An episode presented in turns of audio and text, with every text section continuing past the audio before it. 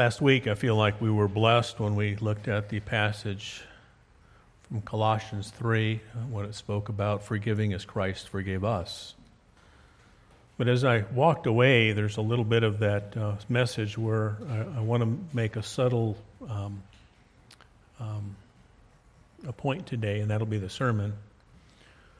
When we looked at our illustrations, we looked at Matthew 18, we looked at Nehemiah 5, and we also looked at, I believe, Luke 7, and we, where there were debts, and those debts were completely forgiven. Okay, and that's important for us when we're interacting for one another to remember that. But in an eternal sense, in the day we live where sin is almost a bad word, I want you to know that our debts were forgiven, they were redeemed but they weren't redeemed with an eraser, they were redeemed with a payment. And I'd like to talk to you about grace. And grace is not free. Matter of fact, it's very expensive. It took the life of Jesus Christ, the Son of God, to pay that debt.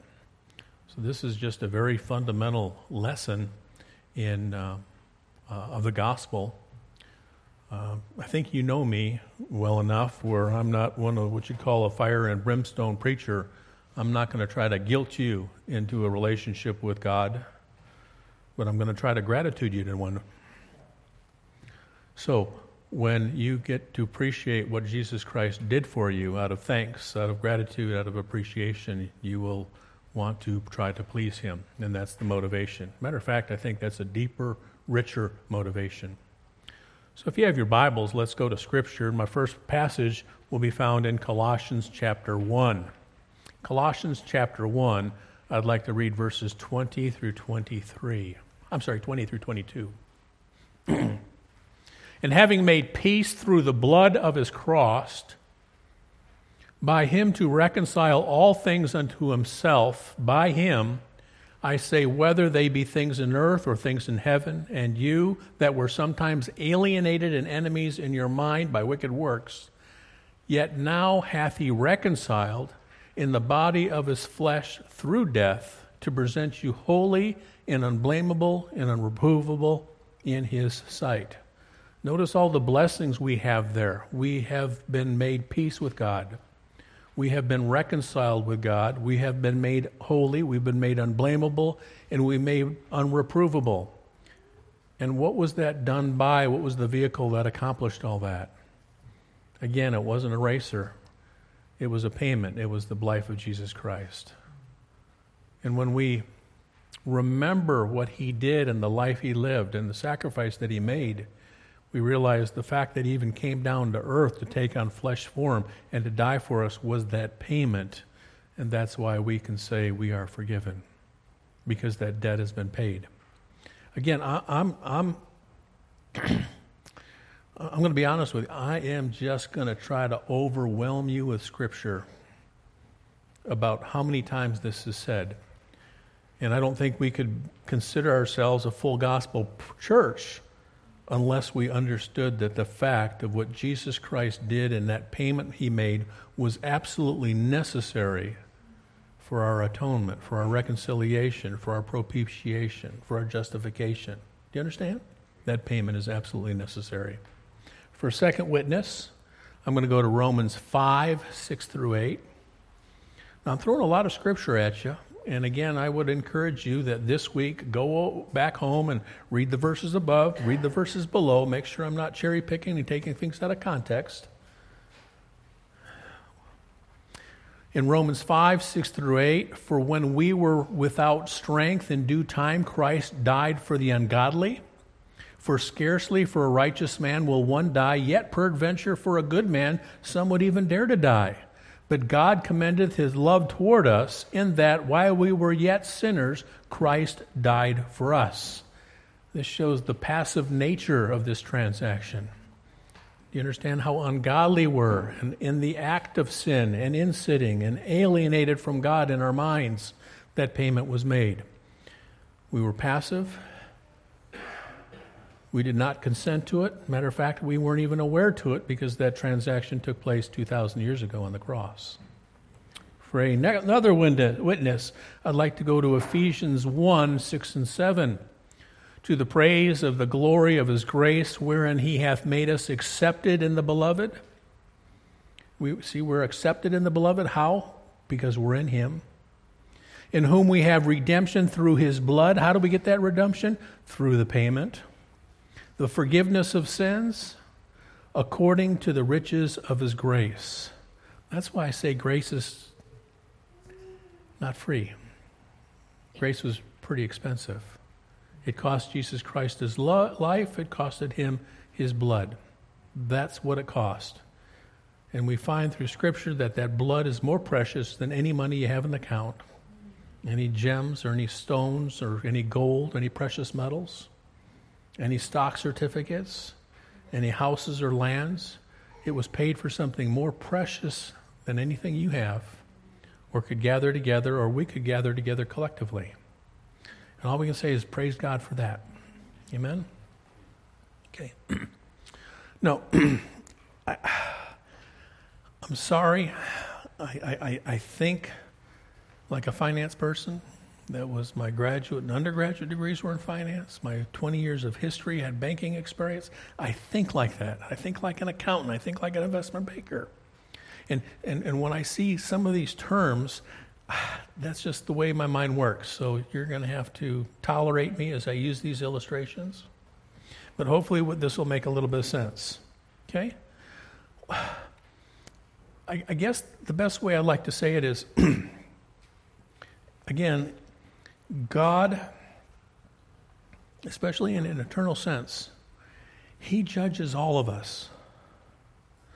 The thing is, and I'll show you the scripture in a second, in the end and the end of time, when the world is over and Jesus Christ comes back and the books are opened up and he looks, he's going to see Richard Kemp and he's not going to see any debts. And the reason why he doesn't see any debts is not because God erased them. He's not going to see any debts because Jesus paid for them. He bought them that's why the ledger is, is, is blank. Now, we all stand before God, and it's not our behavior, it's not our good works, it's not our good looks, it's not our intelligence. It's the payment that Jesus Christ made. I don't know if you believe it, but I hope you get the fact that I believe it that grace isn't free. Okay? It's not even cheap. Okay? But I, I just want to show you a judgment with God. I got three verses, they're all in Romans. Who will render to every man according to his deeds. To them who by patient continuance and well doing and glory and honor and immortality, eternal life. But unto them who are contentious, that do not obey the truth, that but obey unrighteousness, indignation and wrath and tribulation and anguish upon every soul of man that doeth evil, the Jew first and also the Gentile, but glory and honor and peace to every man that worketh good, to the Jew first and also to the Gentile. for there is no respecter of persons with God. It doesn't matter if you're Jew or Gentile, if you are free or a, a, a, a slave. Doesn't matter if you're rich or you're poor, you're blue collar, you're white collar. All of you are judged before God. That verse shows that God is impartial. He has no respecter of persons. It's not nationality. It's not how good looking you are. It's not how many muscles you have. It's not your GPA. It's not the letter after your names. It's not the dollars in your bank account. He judges all of us. We all stand before Him in that round. Let's look for a second one. In Romans 5 10 and 11. For if when we were enemies, we were reconciled to God by the death of His Son. Notice that enemies, that's that passive nature when this transaction was done. We were an enemy. Much more being reconciled, we shall be saved by his life. And not only so, but we also joy in God through the Lord Jesus Christ, by whom we have now received atonement. How do we get redemption? How do we get reconciliation? How do we get the atonement? By that payment Jesus Christ made. And then one more Romans 6 20 and 23. For when we were the servants of sin, ye were free from righteousness. Then verse 23 For the wages of sin is death, but the gift of God is eternal life through Jesus Christ our Lord. It's all on Jesus. Amen? Okay.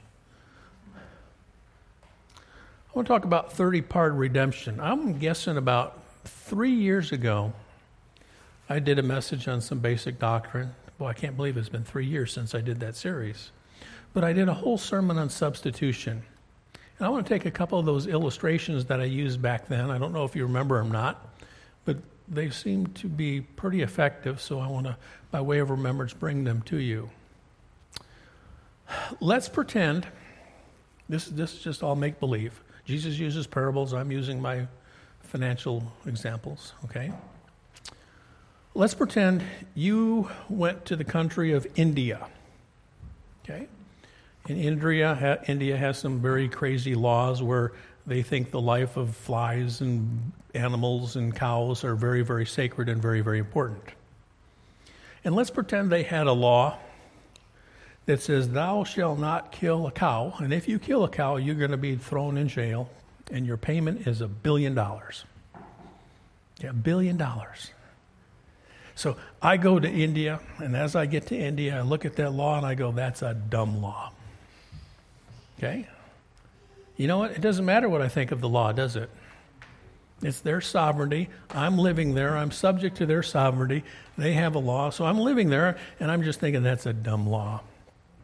So while I'm there, I'm getting tired of tofu burgers. Oh, I love that. So I, so I sneak in the middle of the night and I butcher a cow. I make my steaks and my ribs and, and, and, and, and, I do all that stuff. And I'm barbecuing it and, and, the, and, the, and the meat's popping and I'm just, oh, I smell the meat and it's just looking so good. And then the authorities show up. I'm, I'm guilty. I'm caught red handed. Amen? And they come to arrest me and they take me away, and I go, Yeah, but that's a dumb law. Doesn't matter what I think of the law, does it? I'm still guilty. And they take me down and they book me as I'm before the judge. I say, That's a dumb law. And then they try me, and the only defense I have is that's a dumb law. And they find me guilty. Then they sentence me, and I'm in jail. And why I'm in jail, I'm sitting there and I go, That's a dumb law. Bottom line is, I'm still in jail, right? So then some really rich guy comes along and says, Brother Dolph, I feel sorry for you. I feel sorry, more sorry for your wife because she's got to do without you, your children, and, and all that. I'm going to pay your billion dollars. And I say, uh uh-uh, uh, do not pay it because that's a dumb law. You're laughing. Doesn't it sound ridiculous? But that's really what the gospel's all about, isn't it? So he pays it anyway. So they come to the jail cell and they open the door and they let me through and I come out. And when I come out, I said, ah, I wish you wouldn't have done that. And my wife is saying, Thank you for doing that. I'm too thick headed to understand and appreciate it. But, but, but I go on, and what's the probability that I would go forward and butcher another cow? What would that be saying to the rich man that paid my fine? Do you understand that? Out of appreciation for him, I would not do it. Okay, let's do a different scenario. Okay? That's my make believe story on India and the cow. Okay? Let's tell another story that's not so make believe. Let's suppose there's other country and it's called Eden. Okay? And in this country, Eden, they have a law that says, Thou shalt not eat the fruit of this particular tree. And I'm looking and I'm thinking, you know what? That's a dumb law. What's so special about this tree compared to all the other trees? It doesn't matter what I think the law is dumb or not, or ridiculous or not. That's country is sovereign, and God, who's the sovereignty of that country, set that law, and he, he made that law. So I go up. I'm looking at that tree and I say, that fruit looks really good. I know. In the middle of the night, I'll set my alarm clock for 2 o'clock in the morning and I'll go up there and I'm going to eat that fruit. So I go get the fruit and I do all that. And while I'm eating that fruit, I'm eating it, and all of a sudden I get caught red handed. I got half an apple or a half a piece of fruit in my mouth, and I'm chomping on it. It's coming down, I get the juice on my, and uh, you've eaten it. And I do the same thing. I go, that's a dumb law. The only difference between India and Eden is in India, the law was you had to pay a billion dollars. In Eden, the law is it's a death penalty. So, same thing happens. They arrest me. I say it's a dumb law. They book me. I say it's a dumb law. They try me. I say it's a dumb law. They, they find me guilty. They sentence me. It's a dumb law. I'm in the jail cell. And even in the jail cell, I say it's a dumb law. And then I've got this very good friend that comes up and says, I'm single. You've got a family, you got five children, you got grandchildren coming along. I feel sorry. I am going to take your place. And I say, No, don't take my place. That's a dumb law. So as they're taking me out of the jail cell and to the gallows, he throws a sack over my head, ties me up, casts me to the side, jumps in the way, and walks up and goes to the gallows for me. And they execute him. And then they say, Mr. Painter, you can now go free. Why? How come I can go free? He says, Because your friend paid your price. But I didn't want him to pay my I didn't have any input into it, right? Well, in both cases, the India silly illustration and in the um, eating of the fruit illustration, I needed someone else to pay that. It just wasn't erased. Another person came in and paid that. See, in America right now, third party redeemers, it's, it's just unnatural to our thought process. Let's look at a couple scriptures. Okay? The first one is in Isaiah 53. I'd like to read verse 5 and then jump down to 10 and 11. It says, But he, this is talking about Jesus Christ, was wounded for our transgressions. Do you understand the substitution principle here? Third party redemption. And he was bruised for our iniquities. The chastisement of our peace was upon him, and with his stripes we were healed. Kind of get the feeling we can't take any credit for it, huh? Amen? Down to verse 10. Yet it pleased the Lord to bruise him. He hath put him to grief when thou shalt make his soul an offering for sin. He shall see his seed, he shall prolong his days. The pleasure of the Lord shall prosper in his hand. He shall see the travail of his soul and shall be satisfied. That debt was paid. By his knowledge shall my righteous servant justify many, for he shall bear their iniquities. That's third party redemption. So, from our end of the transaction, we think grace is free but nothing's free. Did you know Domino says free pizza delivery? But if you pick it up in person, you get $3 off. Amen? There's a lot of things that appear free that really aren't. Checking accounts really aren't free. A lot of them you got to keep a $2,000 minimum balance. So the cost is interest on the $2,000.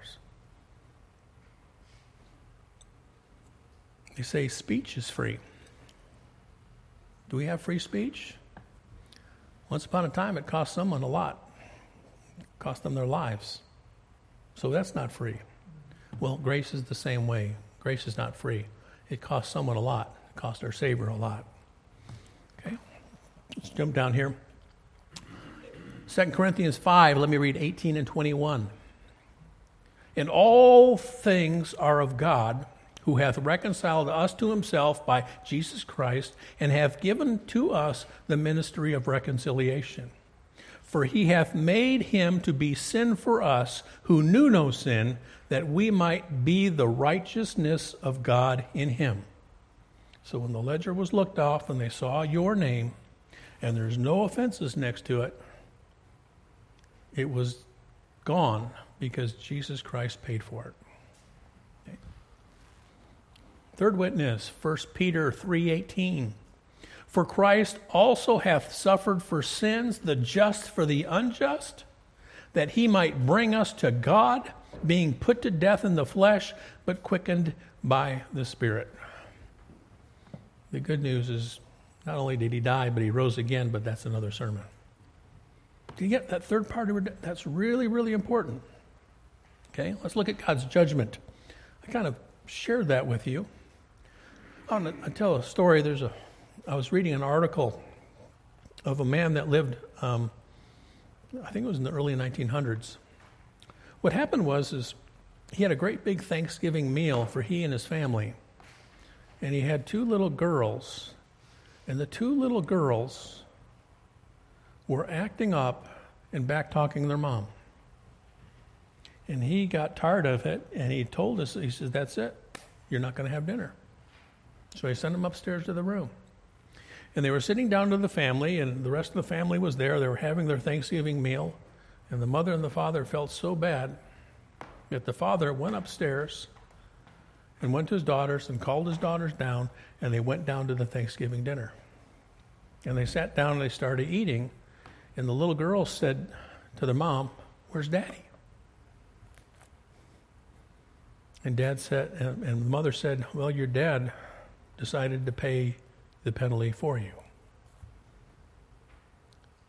What kind of power does that have on children? My kids are pretty much grown. My youngest is 20. I wish I'd have thought of that a few years ago.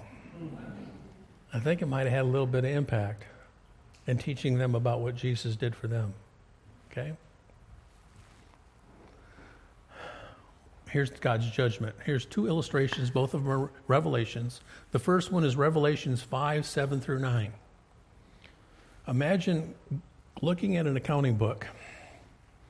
It, it, it's kind of like maybe it's a hardware store or maybe it's a, a grocery store where you have the IOUs, right?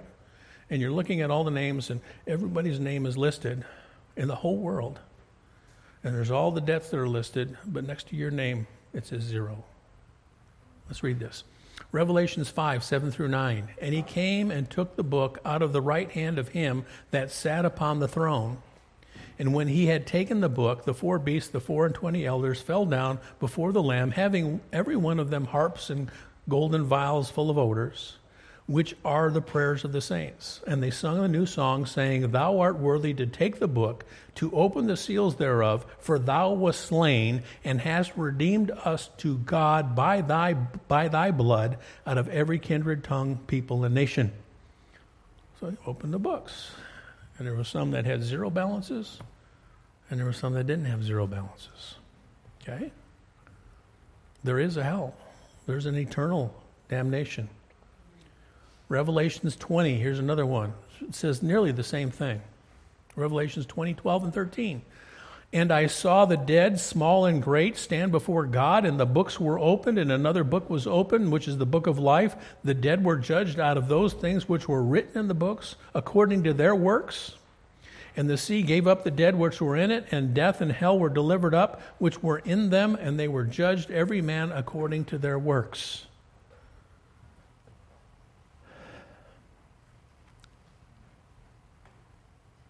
How does anybody get to heaven? Because Jesus paid their debt. Amen. You can't take credit for a lick of it. None of it. Okay? Okay, zero balances. Let me read a couple verses here. See, I told, if I can't get you with quality of preaching, I'm going to get you with a quantity of verses. Yeah? It's just throughout the whole New Testament. I even found an Old Testament reference in Isaiah 53. We can't take credit for anything. And our debts weren't simply erased, they were paid for. God required that. Galatians 3:13 Christ hath redeemed us from the curse of the law being made a curse for us. Titus 2:14 who gave himself for us that he might redeem us from all iniquity and purify unto himself a peculiar people. And Hebrews 9 and verse 26 For then must he often have suffered since the foundation of the world, but now, once in the end of the world, hath he appeared to put away sin by the sacrifice of himself.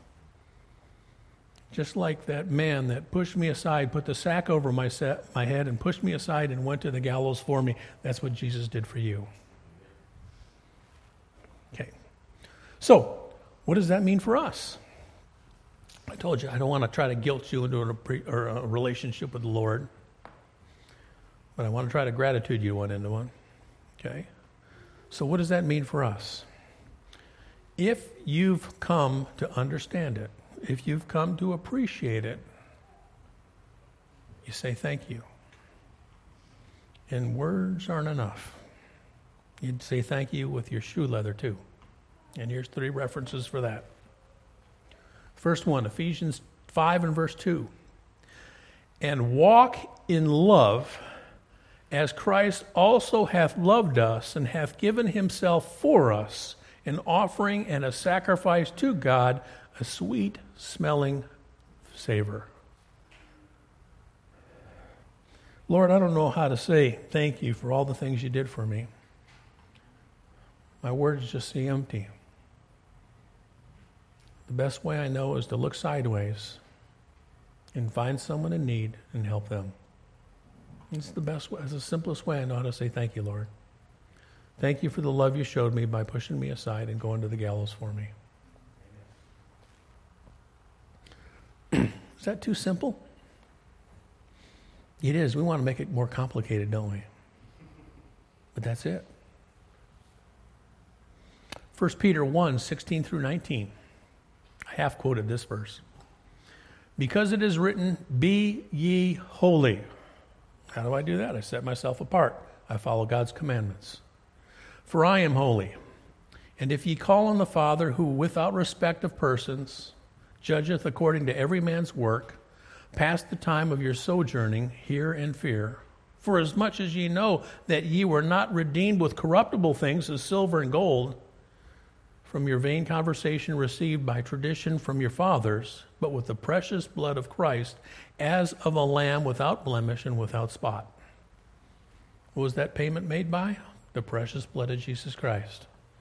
So, what do I do about it? I walk in holiness, I obey his commandments. I say thank you. Will I be perfect? No. But Jesus was perfect for me, and I try to be perfect. And I hope I'm a little better today than I was yesterday, and I hope I'm better tomorrow than I am today. That's how I show him my respect and my thank you. And one more 1 John 4 9 and 11. This passage so influenced me I know this is cornball.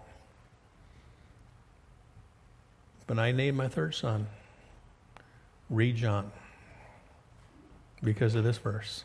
See, corny, I told you. But that's how he got his name, Read John. Except my wife wouldn't let me name him R E A D. He says, I'm not going to let you name my son after a verb. so it's R E I D, but the intent was still there. Okay? In this was manifest the love of God towards us because that he God sent his only begotten son into the world that we might live through him. Here in his love, not that we love God, but that he loved us and sent his son to be propitiation for our sins. That's that expensive payment. Not a free payment, an expensive payment. Beloved, if God so loved us, we ought also to love one another. That's basically what Ephesians 2 says, doesn't it? Lord, I don't know how to say thank you. I can sing and I can pray, and I am to do those things, but somehow those seem empty. Just look sideways, look someone in need. Yeah, you want to start with your own spouse. Isn't that sometimes the one where they're most curt with? Your children, people in the church, your next door neighbor, or someone doing you wrong. Amen? Or someone in need or homeless. You just look around for someone in need and you just try to help them. And that's it. Okay? So, grace ain't free. Matter of fact, grace was very expensive, wasn't it? Amen? So, with that being said, going back to last week, we want to forgive, is, and I haven't got this worked out in my mind, so I need some help. This is, this is where I might cut the tape short. I'm, I'm asking for your help now, okay? If, now reason with me,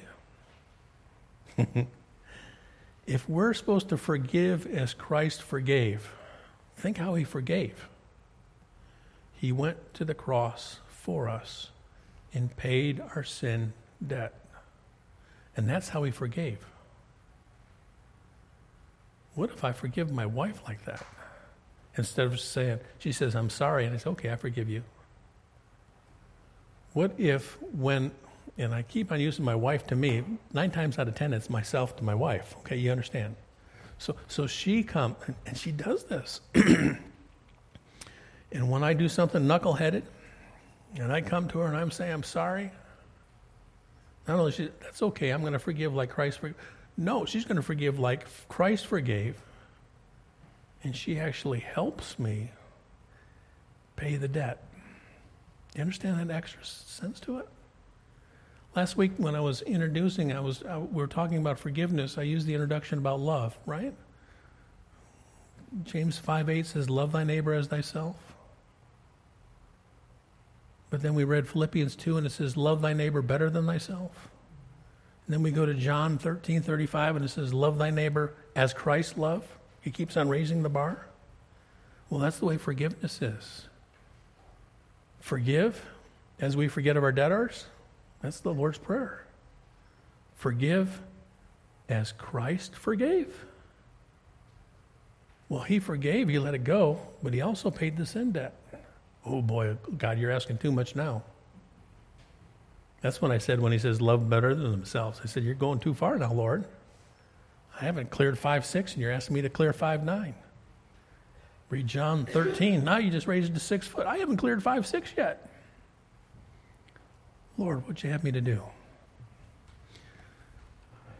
Bottom line is, we're a mess.